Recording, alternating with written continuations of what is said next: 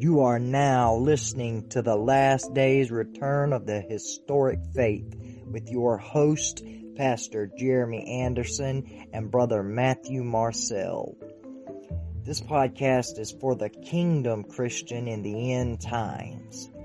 As aliens in a foreign land and ambassadors of our King, we proudly fly the flag with the cross as we sing. Blessed be the name of the Lord.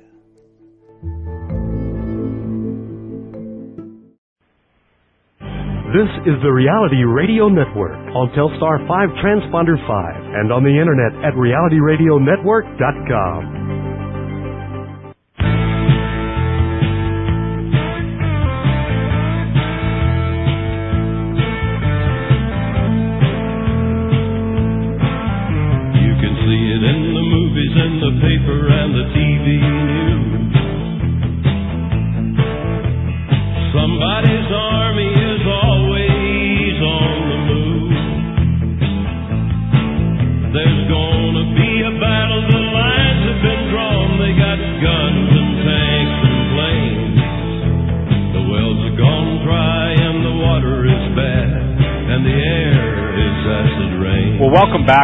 gentlemen. We're into the second hour of a very special two-hour interview with my very good friend Tom Horn. We're talking about stargates. We're talking about CERN. We're talking about fallen angels. We're talking about genetic manipulation, transhumanism, and the goal of the scientific community to basically do a better job in their mind than God did when He created mankind. Now, Tom, let's get into uh, the giants on the earth and and the magic bands and the kasetot, because this is something that I don't think people realize that there's a lot of scripture about this stuff, but if they just read the word bands in the psalm, they don't get it.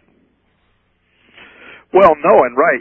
Oh, so let's just go right there. Ezekiel thirteen twenty um, says, "Therefore, thus saith the Lord God: Behold, I am against your magic bands." And the word bands there is kasetot, a word that you referred to earlier. Uh, but, so let me read it without interrupting. Therefore, thus saith the Lord God, Behold, I am against your magic bands or kasetot, by which you hunt souls, lives, souls, there as birds. And I will tear them off your arms, and I will let them go, even those lives, that is the Hebrew word souls, whom you hunt as birds. End quote. Ezekiel 13:20. What an extraordinary portion of Scripture. And people uh, and, and including some of the best theologians were for many many years somewhat very confused about what in the world was Ezekiel talking about magic bands being on the arms of somebody and that these magic bands had the power to control souls. This was a magic armband that was used uh, in connection and and I, I don't want to take information to myself, Steve, but I think I was one of the very first persons who ever not only found this, but spent a great deal of time trying to figure out what was being talked about here. And I wrote about it. It was either in my first book or second book, The Gods Who Walk Among Us. I don't remember. I think it was in The Gods Who Walk Among Us. But how that this was used in connection with an orca, uh, or a container, if you will, that was called the Kiste, K-I-S-T-E. And, and wherever this uh, Kiste was inscribed on sarcophagi that I found, and on uh, Bacchic that uh, scenes, that is the the, the Baccha, the Bacchae, you know, meaning the female followers of Bacchus or Dionysus. Um, how that the Kiste by them was used as kind of a sacred vessel, a soul prison. And the interesting thing about them, about the um, sarcophagi scenes that can be found on this is that it shows it shows this this uh, vessel with a snake peering up through an open lid. And the, there's very little that's known about this. In other words, how the magic worked, or in what way a thing or a soul could be imprisoned or bound. Uh, much of that is still a mystery. Pan is also associated with the, with the imagery associated with this. The half man, half goat god who was le- later rele- uh, relegated to devildom and also related, if you will, to CERN. So, but he's sometimes uh, pictured as kicking the lid open Does that mean opening the Stargate and letting the snakes or the souls out? Um, there's very much we don't know about this, but what we do know is that these snakes, these souls that were then uh, being depicted as set free, were shown as being enslaved around the limbs or bound in the hair of the Bacchae women. Now, here's something that's extraordinary. In that, first of all, the Bible itself, in the book of Ezekiel, verifies that this magic was real. That this, that these magic bands could actually bind a soul if it wasn't real, there would have been no reason for the prophet Ezekiel, under the authority of God, to say that with the authority of God he had the power, or speaking for the voice of God, he had the power to tear those bands down and set these souls free. There'd been no reason to even make that comment. If in fact there wasn't something to these magic bands. And then there's there, there's a scholarly book. I don't even know if it's still available. Called Scripture and Other Artifacts. It was written by authors Philip King and Michael David and and and they do some good research in this too, where they talk about how that in the closing verses of Ezekiel 13, the prophet turns his attention to these magic bands, and they note uh, in the text in the Hebrew that there are two words that are used there: the kasetot, the bands. They also note that there's another word here, which I, until I had read their book, I didn't realize was there, a word called miskabot. Now, here's why this is interesting, Steve the kasetot were magic bands that were bound on some on the arms and sometimes also on the legs, right? But the miskabot were put on the head. Now listen, this is the Hebrew interpretation of this, the head of every height. And and the the, the meaning here is those who are of great height, or giants, if you will. Right. Um, in in modern times, um, archaeological discoveries and texts from Babylonia in particular have shed some light on this, where they've also talked about these bands being twisted around the arms and also the ankles. Um, and a magical text from Babylonia speaks also of uh, white and black wool being bound to a person or to somebody's bed. That's why sometimes these are interpreted as pillows. Um, it had something to do with binding and laying down, if you will.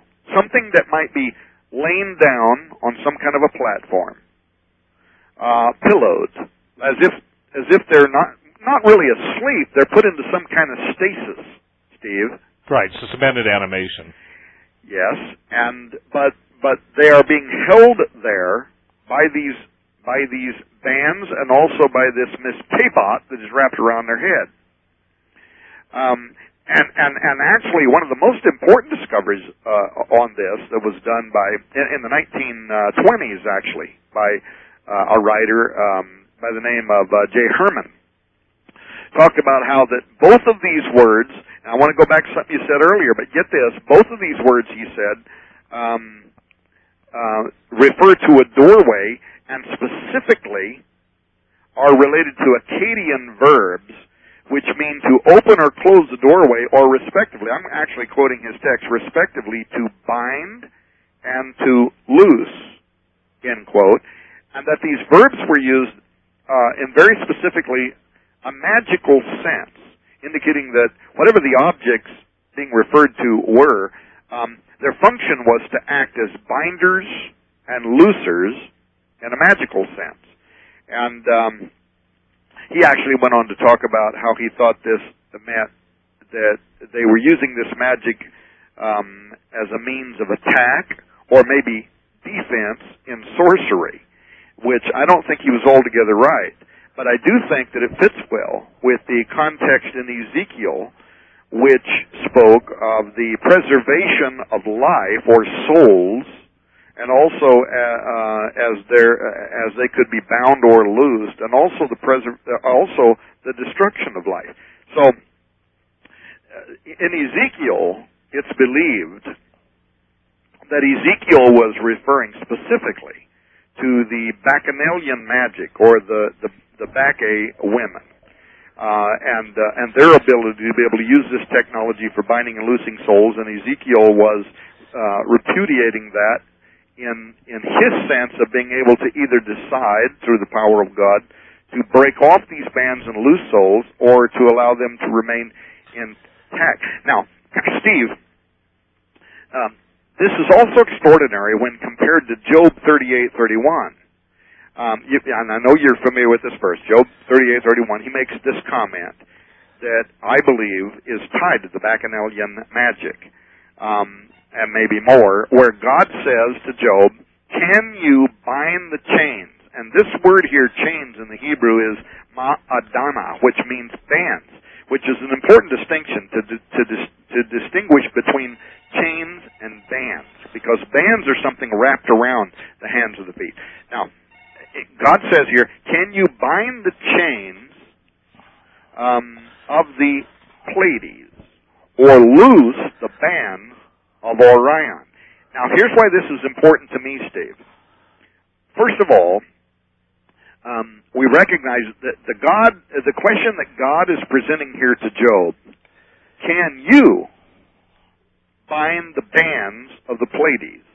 And the mythology of the Pleiades, or the seven sister star system, the mythology behind this, the history behind this, is that these were the seven witches, or, or whatever you want to call them, who were actually the nursemaids and the teachers of the infant Bacchus or Dionysus. The very priestesses of whom were the ones who used these magic bands that Ezekiel talks about to capture or bind things, souls.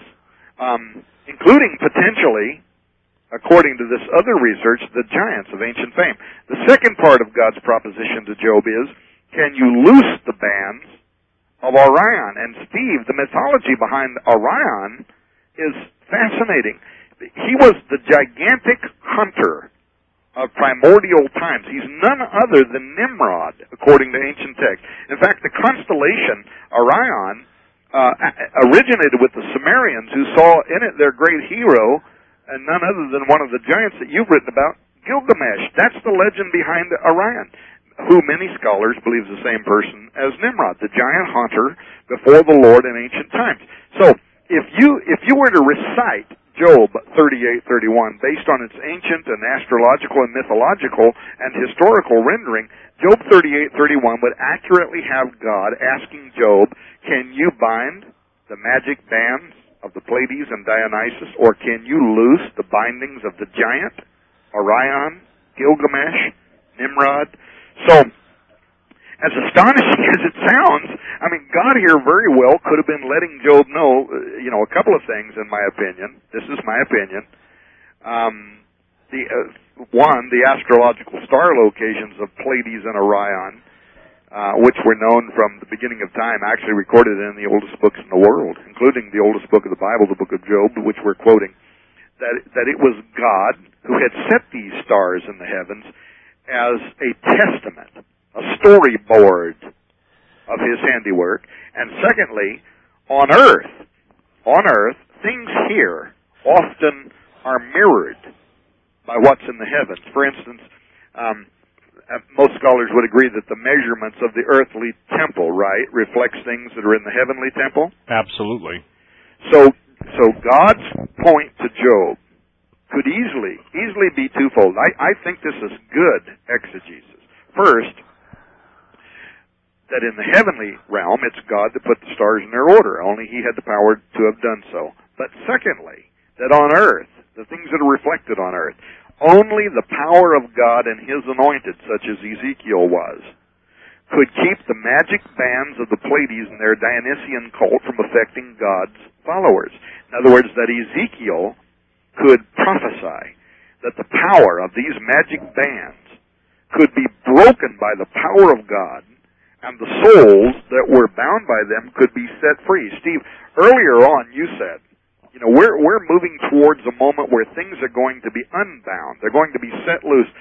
And there will only be, among humans, there will only be those who have the authority of God that will be able to defend, if you will, against what's coming upon the earth. So, so now this brings us to a much spookier thought.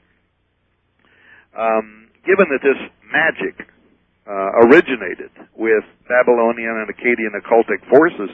Steve, what if some of these giants associated with these ancients, what if they were found somewhere, or even worse, uh, already have been, and somebody or some power wicked enough to remove their magic binders did so. I mean, would they come back? Well, that's what that's what's believed. That's well, what I got to tell you, Tom. Prophesied. Right, and let me share this with you again.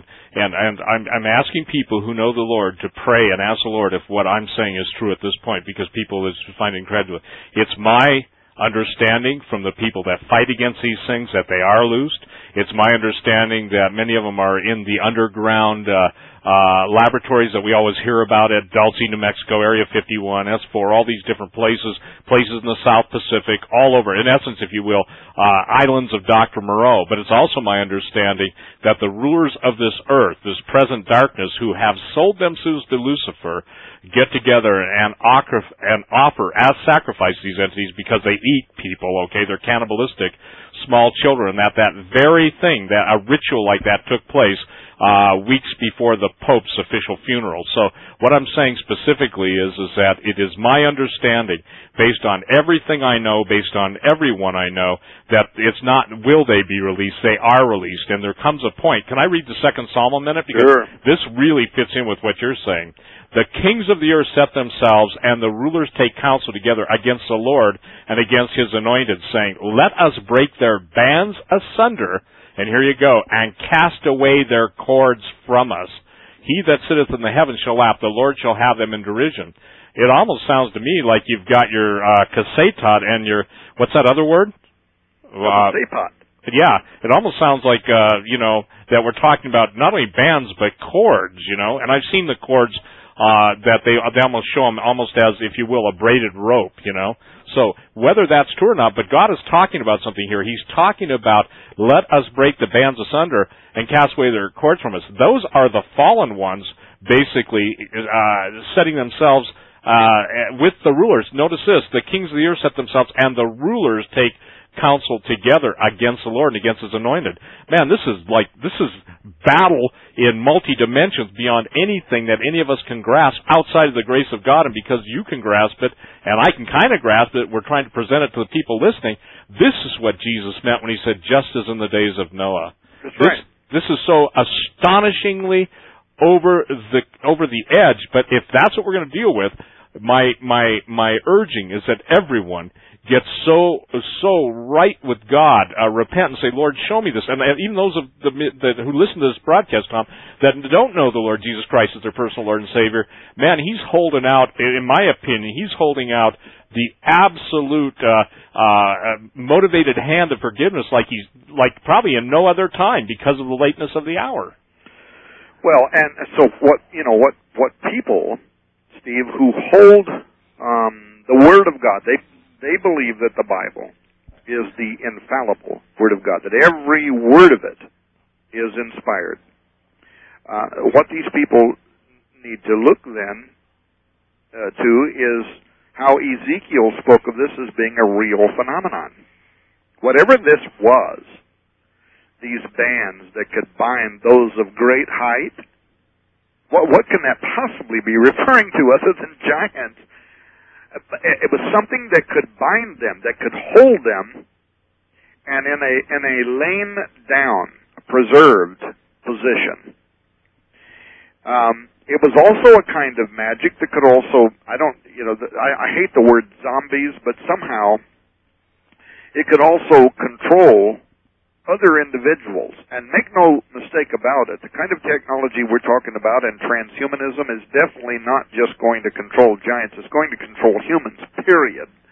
It's going to affect humans, period. Do you remember British Telecom when they announced their, if you will, chip that could basically uh, collect all the subconscious thoughts of human being and they named it Soul Catcher?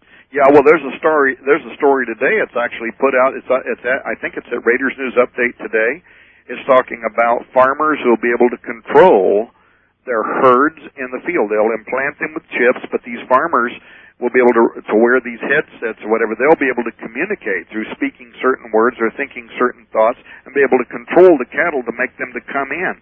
when they want them to come in. This is real technology. It's not it's not sci-fi. It's real technology. It's extraordinary, um, uh, but it's also prophetic. In other words, it's not just something to be viewed as Ezekiel having talked about it, you know, thousands of years ago. The, the, the incarnating or bringing back the spirits of giants and flesh on earth is something that is scientifically or theoretically and maybe more important to our most ardent Christian listeners, prophetically possible. And I think it would shock a lot of people to know that it's actually confirmed as a real possibility. That is the coming back of of uh, the, these giants by one of the greatest Hebrew prophets of all time, Isaiah, in that he pinpointed, and you know that I'm very familiar with this portion of text.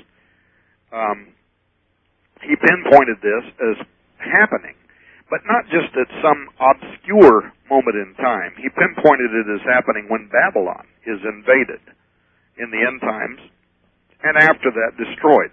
Um, he ties the time frame to when a mystical gate is going to be opened in Babylon, and the offspring of these watchers are going to come back through. The offspring, the giants, are going to come back, and I, I talked a little bit about this on Coast to Coast the other night with, with George Noory and had different callers about it. There's something that's unusual to me. Um, how that the Hebrew prophet um, actually supports Amorite theology. Now, I think Amorites simply stole this knowledge, if you will. They, they borrowed from the original revelation from God to man. And we've talked about that before, so I don't want to go into that whole thing. But, but, but Isaiah is telling us that this one rendition, if you will, in Amorite theology is accurate in that in Isaiah 14 he describes how the Rapha or the Rephaim, which is an Amorite term, how that they are in the underworld, the chief ones of the inner earth and the kings of the thrones of the earth of uh, of the uh, of the false god um, that uh, uh, Baal who warred against God. He talks about how these can come back from the dead or how they can come back from wherever it is they are. And what's incredible to me about this text is because these passages tell us something about what was believed with regard to what the offspring of the watchers of the gods can do under certain circumstances. The word Rephaim is an Amorite term that carried with it the meaning to be resurrected or reintroduced, reanimated too. Reanimated, right? And and and you know again the Rephaim is is interesting because again you've got the same I am and, and Nephilim, and you've got this tie there, Tom, just by the uh, word or the linguistics of it. But the, and, and by the way, in the Old Testament, as you know, the word the dead is really the Rephaim. What eight times? Right. When it said, "Shall the dead rise to praise you" in the Psalms, that's talking about the Rephaim, and it also ties in with Ezekiel. Uh, oh, good night, twenty-eight. You know, the king of Tyre so continue on because I mean, uh, forgive me, but this is like this is like steak to a meat eater. Okay, you know, I mean, well, I'm, I'm like salivating Steve on this stuff. Oh, well, uh, you're certainly more the expert, Steve, than I am. What I know, uh, you know, I'm a researcher, and what I know is that from the Ras Shamra text, the Amorite text, that the Rephaim are described as having been before death both human and divine beings. Right. In other words, Gilgamesh's crew. That's right.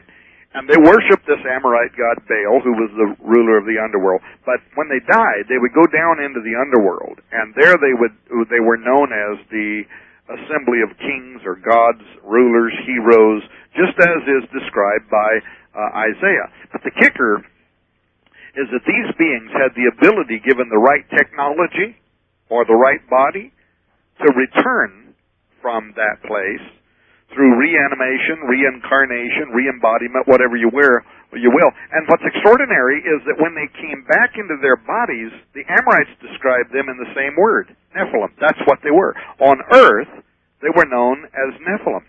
And and some people believe that this might explain how the Nephilim existed on earth both before and after the flood because they have the ability under the right circumstances to come back. Now imagine, Steve, the startling proposition of those texts, these predictions that the Nephilim the giants, the mighty men of old, the the gods, the watcher, the offspring of the watchers, their children, that under the right circumstances they can come back. They can be reanimated. They can be resurrected. In fact, the, the part of the meaning of the word rephaim means to be healed from death.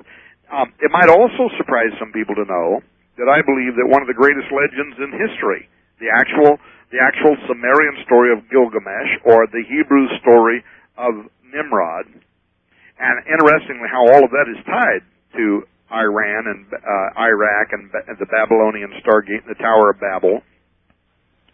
Um, how that how that in Isaiah 13 he talks about how all of that in the end times, following the invasion and then the destruction of Babylon, there is going to be a return upon the Gibborim on earth, folks. We're talking about something that that's happening right now. Uh, at the same time that you have biotechnology uh, repeating what the Watchers did, at the same time, the greatest, the largest U.S. embassy and military presence in Babylon who had a who had a first on the ground significant interest in the location of the ancient uh, location of the Tower of Babel. How that in that very same location, Isaiah tells us that at the end of time, that when that is invaded and then ultimately something happens there in which it's completely destroyed, nuclear fallout or some other, uh, you know, biological catastrophe, something occurs there, that a gate there, the Stargate, is going to open, and through it is going to come, is going to return these giants upon Earth. Um, I believe, Steve, what might be an actual record of one of the Rephaim having done this is important to understand. Um, who, uh, uh, something that came back to life, if you will, that walked upon the earth in a body, and of course I'm referring to Nimrod who some scholars also identify as Gilgamesh, which we've been talking about. And, and you did such an extraordinary job in your book uh, on the giants talking about, and, and since then also have, talking about Gilgamesh, this giant who people didn't even believe existed until his grave marker was found. And then according to intelligence that you and I both have, the military, they were there within hours. Within hours. And why would military, the military presence around this archaeological dig? And they removed stuff from there.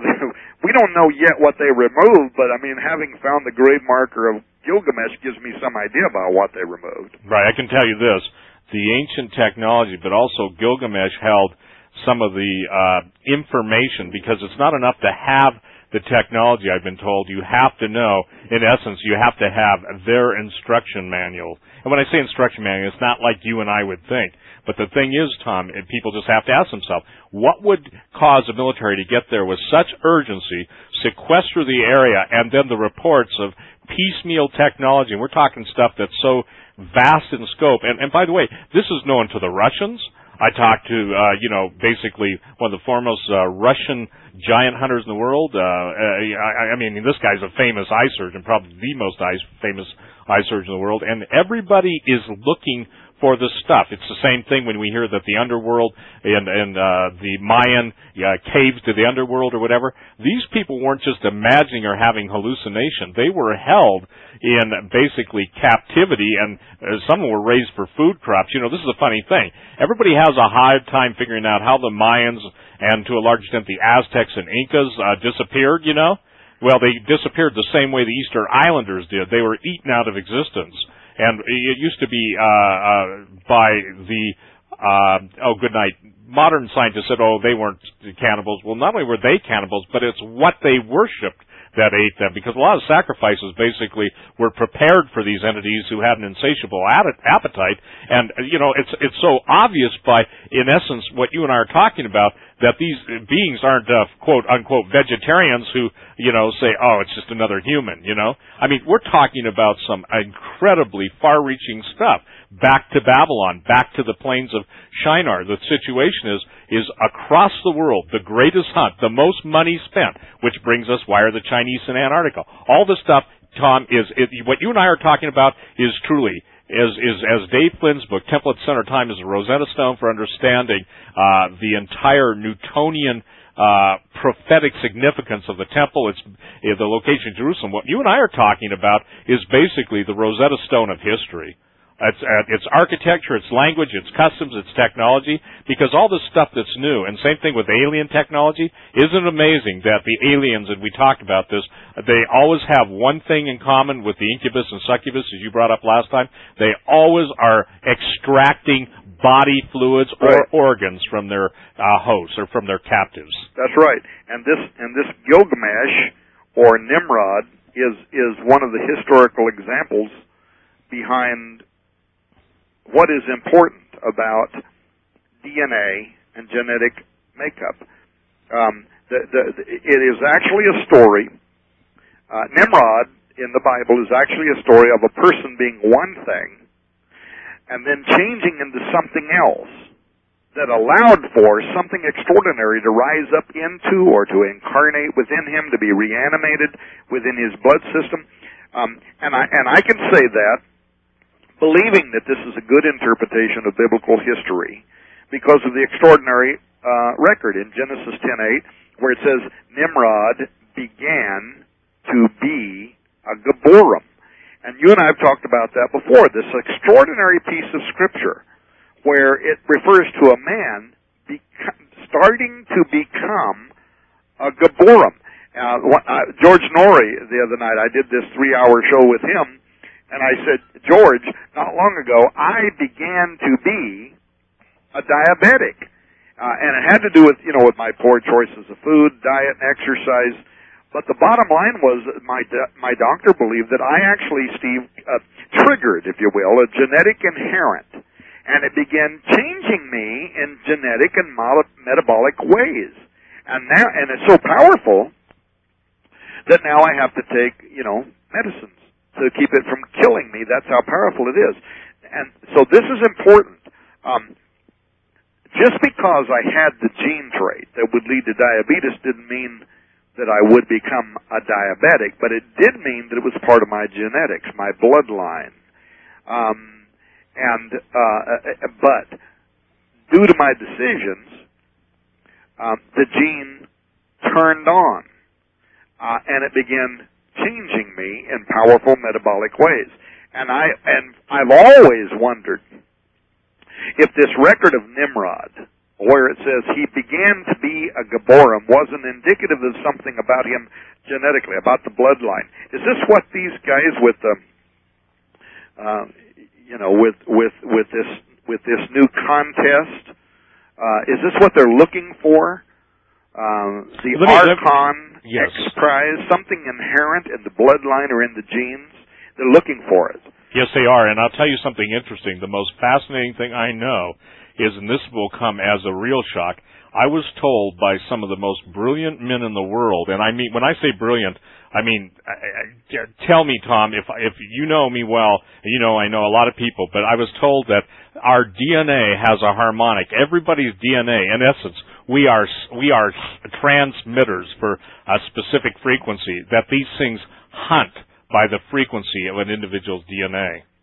Likewise, when they can find the DNA of uh, Gilgamesh or any of his brothers, and by the way, these fallen angels amongst themselves talk about the release of the brotherhood. Okay, isn't it Yes. interesting? We talk about the brotherhood of darkness, and I want to make this clear because God did speak the worlds into existence, sound, okay, by the word of the Lord. Right. The point is, is that these things hunted by the, and I don't know if you know this, by the sonic signature of each individual DNA. In other words, if the if if if they have my hair, whatever part of my DNA, okay, and that's the thing they home in on. It's like a homing signal. This is these we're talking about advanced abilities that are so supernatural. Think about it. DARPA, Defense Advanced Research, they want to basically give their fighting super soldiers the eyes of eagles. The ability to smell like uh, wolves, to be able to, you know, run and not be weary Right. Never sleep, all these things. But what we're talking about now is we're talking about all of this stuff that you and I are talking about, all the pre-existing technology, all the unearthed technology, all of the forbidden history, forbidden archaeology, all converging at this point in time, which brings me to the great deception suddenly uh, that's going to be unleashed upon the earth. Because of the importance of this, spell out for people how you see this playing out from everything we've talked about, you know, over all the times that you've written, I've written, we've interviewed each other, talked to each other on air, off air, but what is the great, how do you see the great deception playing out now? Because, you know, no offense, it's becoming so in our face, but most people can't relate to it. Well, let me finish something and then take okay. that. I, yeah, I've often please. wondered if this record of Nimrod, where it says he began to be a Geborim, wasn't indicative of something about him genetically. Now, this will, by the way, play into the Great Deception. Something inherent in his bloodline, his genes, and that because of his actions, and the, and the Bible, you know, his very name refers to him being a rebel and a great hunter before God, which also ties into the Orion we were talking about earlier something with this individual triggered the beginning of this giant changing into something that he wasn't before. Um, changing. He became a Geborim. Now, I also say that because of what happened right after he begins becoming a Geborim. This will take us to this will take us to Iran, Iraq, why we're there, and what's going to happen in this great deception. And I realize we've only got about probably 25 minutes. So in chapter 10, he begins to become a, a Geborim, but one ver- chapter later, he immediately sets out to build a stargate, a tower, some a device whose top will reach into Shemayim, the dwelling place of God.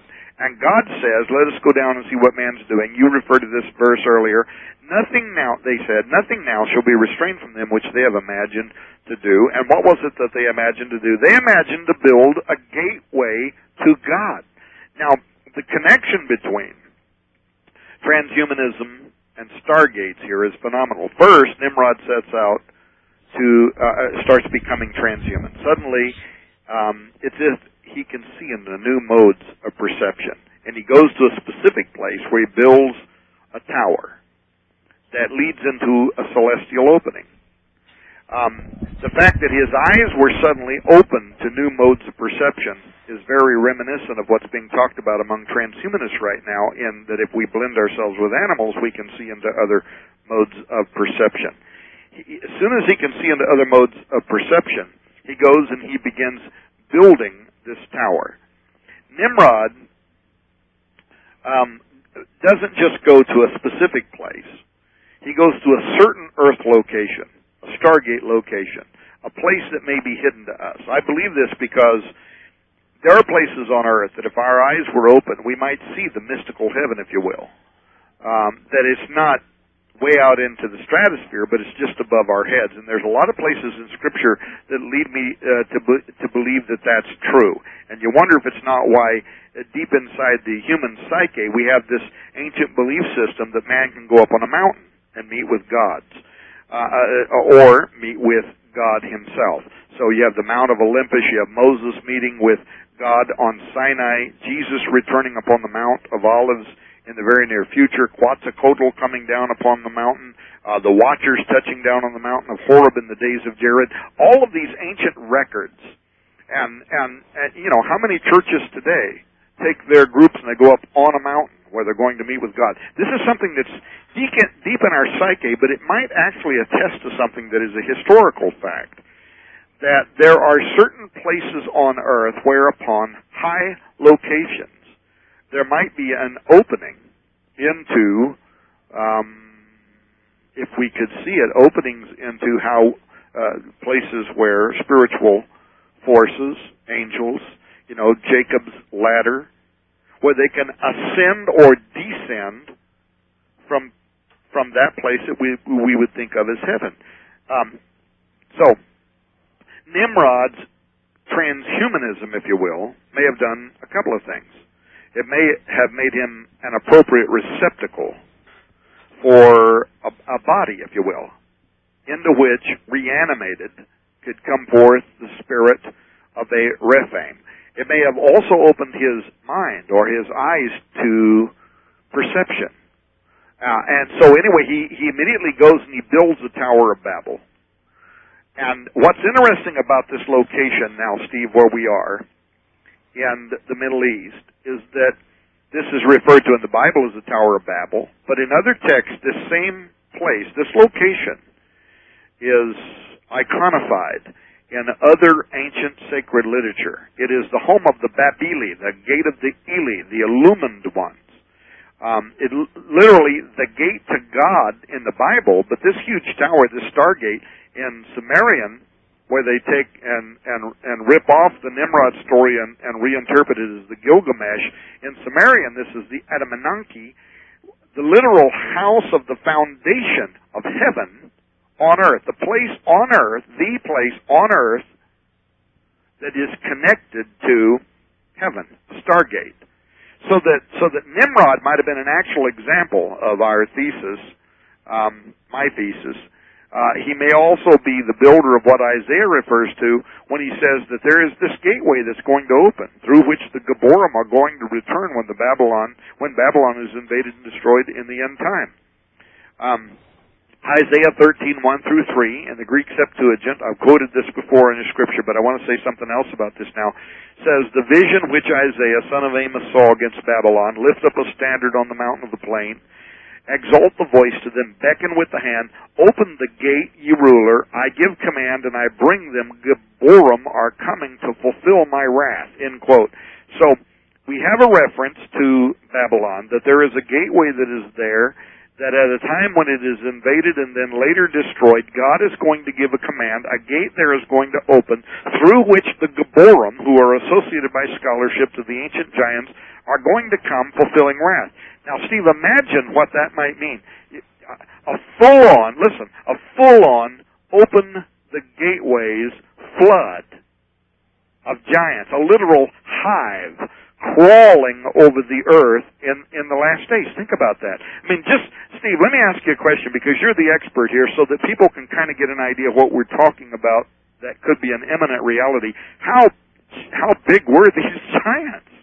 Well, I mean, uh, there are reports of them, and I'm talking ancient reports, and from what I've been told, the average height of these guys is 12 to 18 feet. 12 to 18 feet. I, I'm going to ask you something, and you just tell me if I'm right or wrong. I, I read one time that there was um, archaeological discoveries where they had unearthed a humanoid, a humanoid uh, skeletons that had soared to the height of 36 feet. Um, I read where in the 1500s, first of all, there was a, a, human skeleton was found under an oak tree in the canton of Lucerne that was 19 and a half feet high. Is that? Do you know if that's true? Yes, and even uh, Pliny wrote about the 36 foot tall one. The Carthaginians, that specifically was a, uh, I think the 36 foot one, and there's a, there's a bunch of them, but the 19 and a half footers, that seems to be. I mean, seriously, Tom, that number shows up a lot in a lot of different finds. And and just so people can get an understanding of these things, they were big enough to take buffalo, full uh, sized buffalo under their arms and run them down. You know, when you're talking about um, the speed of these individuals and also the mental capacities. You know, again, people always say, well, these things have, are like Neanderthals. No, they're not. Their psychic abilities are such that basically, outside of the protection of of the blood of the lamb, I mean, these things can basically melt minds. Even Dr. Muldashev, who's not a Christian, when he went into the Himalayas, interesting that they would go into the Himalayas, right? The Himalayas means the mountains of God. Uh, Bhutan means the garden of the gods. The point is, is that, that, that he couldn't walk beyond a certain point, or he said his head felt like it was going to basically blow apart. Okay, that's in the mountains of uh, Nepal, then come back to the United States, Dulce, New Mexico, and a group of scientists don't take the red line seriously. The red line is where you cannot go past now, how could I know this unless somebody told me this, okay, Tom?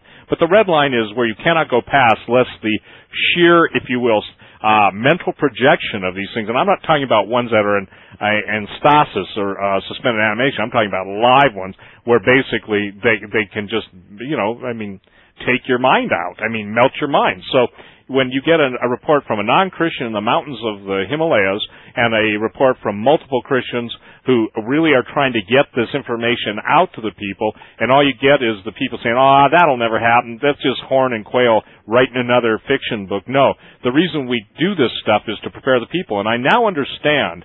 I now understand that men's hearts failing them for fear of looking after those things coming upon the earth. Well, you, you I mean, know, just imagine that suddenly, that suddenly something is open. Is this man's technology? Is this something else?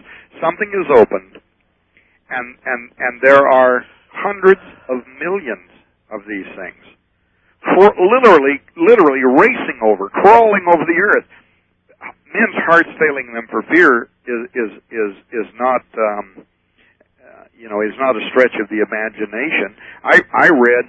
I want to ask you about this one too. I read where there was a 23 foot tall skeleton that was discovered in the 1400s uh, beside a river in Valence, France. This is out. This is out of a good of book. Uh, a, a good book of archaeology. Have you ever read about that? Yes, and, and can I share something? The actual articles, whether it's or actual articles, actual writings from all these guys through the ages, they have central truths that are carried through and they're unknown to each other, okay?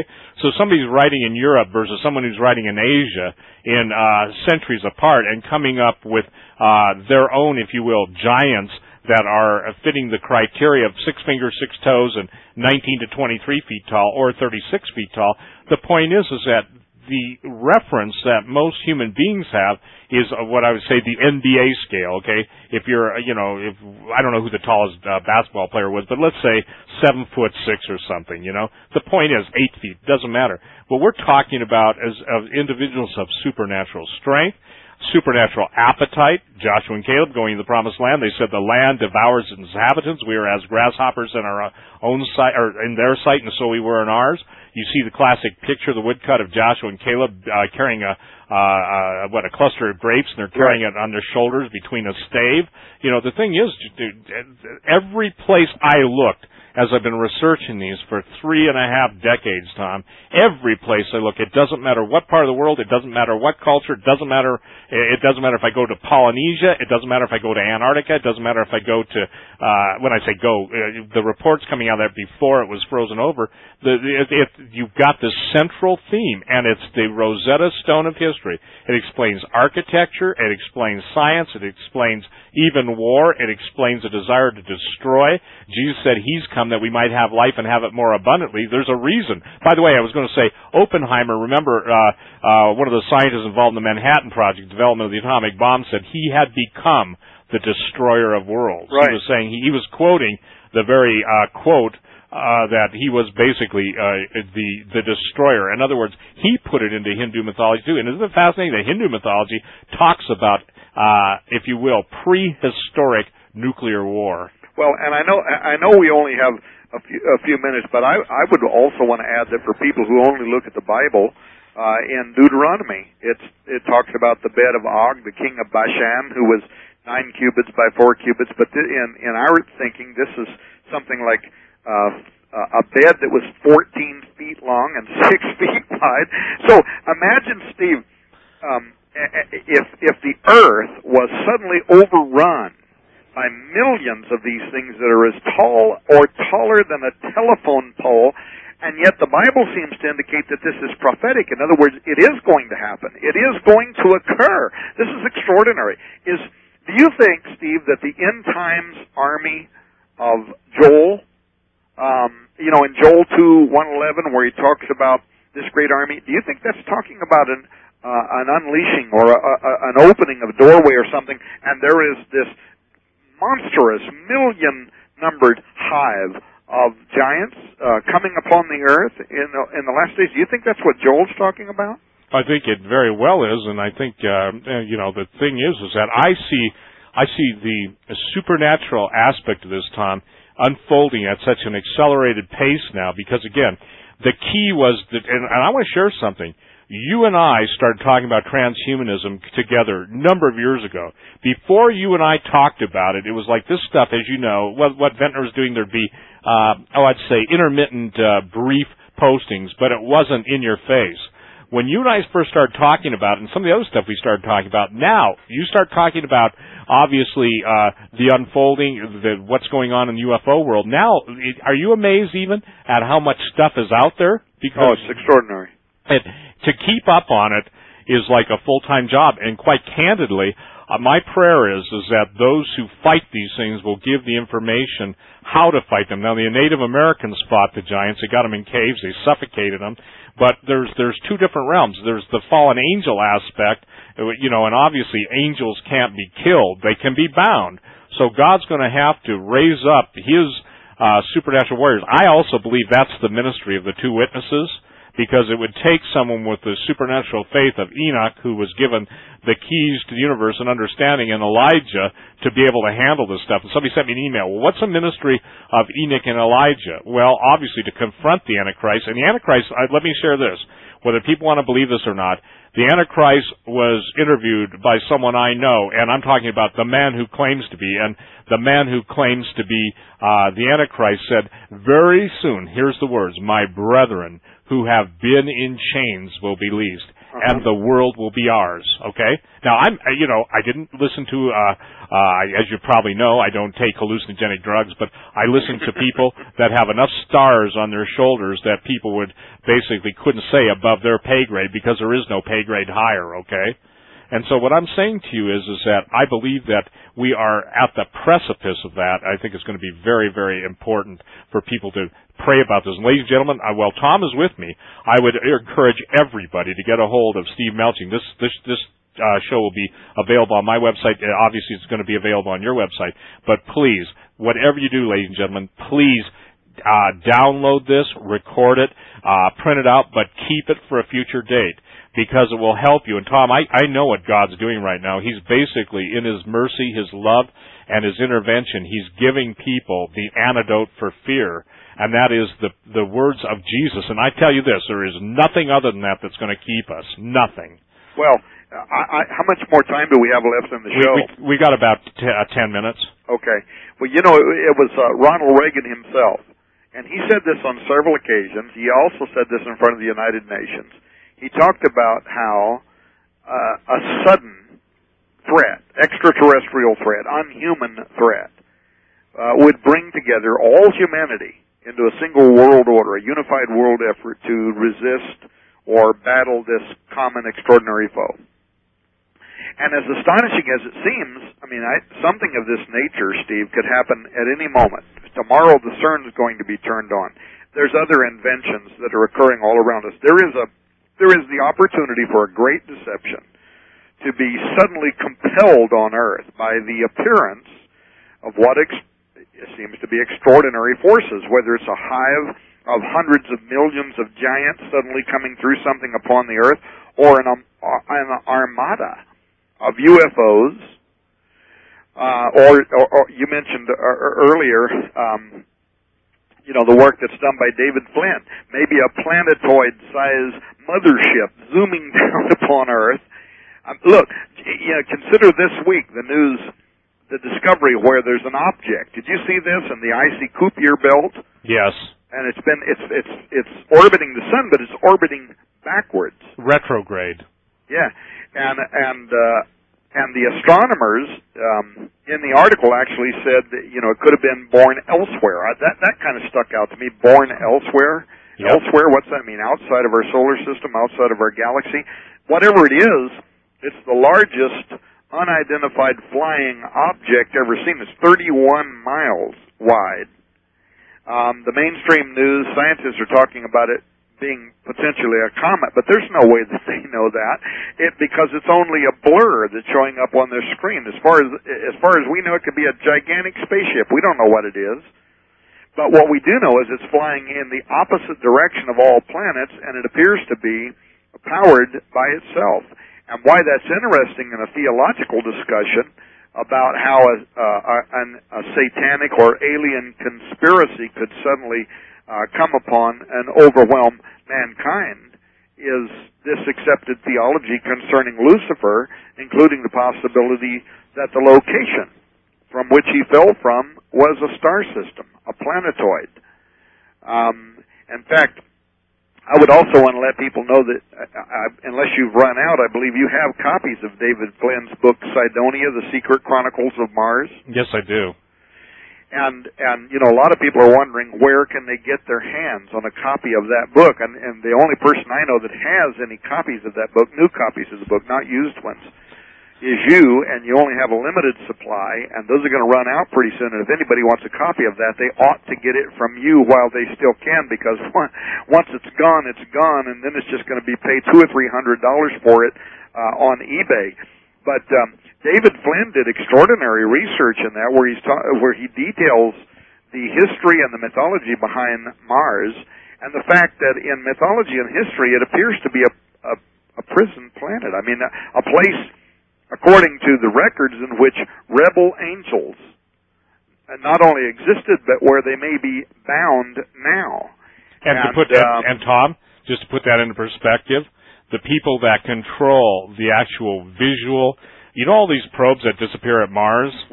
The bottom line is you're only told they disappear. A lot of those things, basically, if you will, it's a it, it, it's the angry red planet. You can call it the prison planet, uh, more so than most people understand. But the thing is, is that uh, the the information I have is that it's under constant surveillance, and so are Phobos and Deimos, the two, uh, if you will, Martian moons. There are some people that believe that both those are artificial. I don't know that, but I can tell you this. Again, with people who you can't go higher in their pay grade tell me that Tom Horn is talking about what's on Mars and it's under constant surveillance in real time, you know, and that they literally have the Mars monitoring group the bottom line is is that I tend to believe them because you can't hear that from uh, uh, men who are so uh, incredibly brave, incredibly uh, uh, amazing, and hear it from so many different sources and have it verified that you you basically have to know that God is trying to get our attention. And I think that's the thing that we need to understand. So David Flynn's work in Mars, let's face it, no one ever did it before. No, well, but but he's only looking at the ancient records, and and let's let's look at something, Steve. And I know we only got about five minutes now. Look at the artificial-looking moon Iapetus, Yep. and and and and part of Flynn's research in the book Cydonia: The Secret Chronicles of Mars, which I think you're the only one on Earth that has new copies of, and they're about to run out. Um, you know, he talks about Hesiod's theology, uh, theogony, which describes this place of in, uh, the imprisonment of the Titan gods. Right. And and it's so extraordinary because it talks. uh, Hesiod talked about this great gulf, the, you know, where stands the awful home of murky night, wrapped in dark clouds, where night and day draw near and greet one another. But he talks about how they greet one another as they pass the great threshold of bronze, and there the children of dark night have their dwelling, sleep and death, awful gods. How could Hesiod's theogony? I mean, he's writing about all these uh, how- uh, these uh, various things. How could he have known that on Iapetus, uh, just as he described, there is a great gulf that is formed by a giant walled threshold at its creator. This is a feature that was in modern times only discovered uh, New Year's uh, Eve in 2005 by a flyby of NASA's Cassini spacecraft, where they photographed an 808 miles long, 12 miles high rim stretching in a perfect straight line over one third of Iapetus equator. There's no other moon in the in the solar system that's been found with a stunning feature like that. Literally a 60,000 foot high wall in a perfect straight line for 808 miles along um, this perimeter. So I would I would just encourage people because I know we're going to run out of time. Go and read Hesiod's uh, theology here. He talks about this great threshold of bronze, this great gulf where night and day draw near and greet one another as they pass the great threshold of, bond, uh, uh, of bronze, and where there the the great awful gods uh, greet each uh, each other. It was um, um, Tobias uh, Owen, and uh, he was the man at NASA, you know, who st- who discovered the face on Mars. He actually wrote about in a book called um, "The Search for Life in the Universe." He wrote about how the moon Iapetus is the only object in the universe where we might seriously regard it as being an alien outpost, a literal natural object deliberately modified by an advanced civilization to attract our attention. Steve, whenever something that large uh, floating about uh, up in the heavens is designed intentionally to attract our attention, um, it gives me pause. I, I was talking actually to David Flynn recently, and he made an interesting point about this, including the biblical renderings of the bottomless pit and how that the bottomless pit might actually be a star. He talked about how in Revelation 9, 1 through 8, the, you know, the, um, where it says, and he opened the bottomless pit, and there came out of the smoke locusts upon the earth, and the shapes of the locusts were like unto horses prepared unto battle, and their faces were like the faces of men. They had the hair of women, the teeth were as of lion, and so on. And David points out how that, similar to our research, you have here described an army of beings with mixed genetics, transgenics. Right. Um, the, the, the similarity. Hey, Tom. These, locusts and their faces of men. We're out of time, but uh, because again, I, I've still got some time to uh, that I must use up on my shortwave before you know my contract is up. Uh, at your convenience, I'll talk to you off air, but we need to go from this on because I, it's I got to tell you, I feel impressed that this is the most critical thing. When I ask the Lord, and I want you to know this, what I should do for my closing shows, what's the most important thing I can say, having said everything, quote, in the natural, he said, you have to concentrate on the supernatural war in the aspect. So I want to thank you, and uh, if we can, I'd like to do another two-hour session with you. Well, Steve, I'm out of time, too, and I've got to run. I only okay. want to say to your yeah, listeners... not, not tonight. I mean some other time. All right, I'll say it some other time about how we could be forced into a sudden, inexplicable realization of forces coming upon Earth um, what's going to happen to the human race when an extrasolar planetoid suddenly turns and heads towards Earth and forces upon us official disclosure? Amen. Thank you, Tom Horn. God bless you, my friend. God bless you, Steve. Good night, ladies and gentlemen.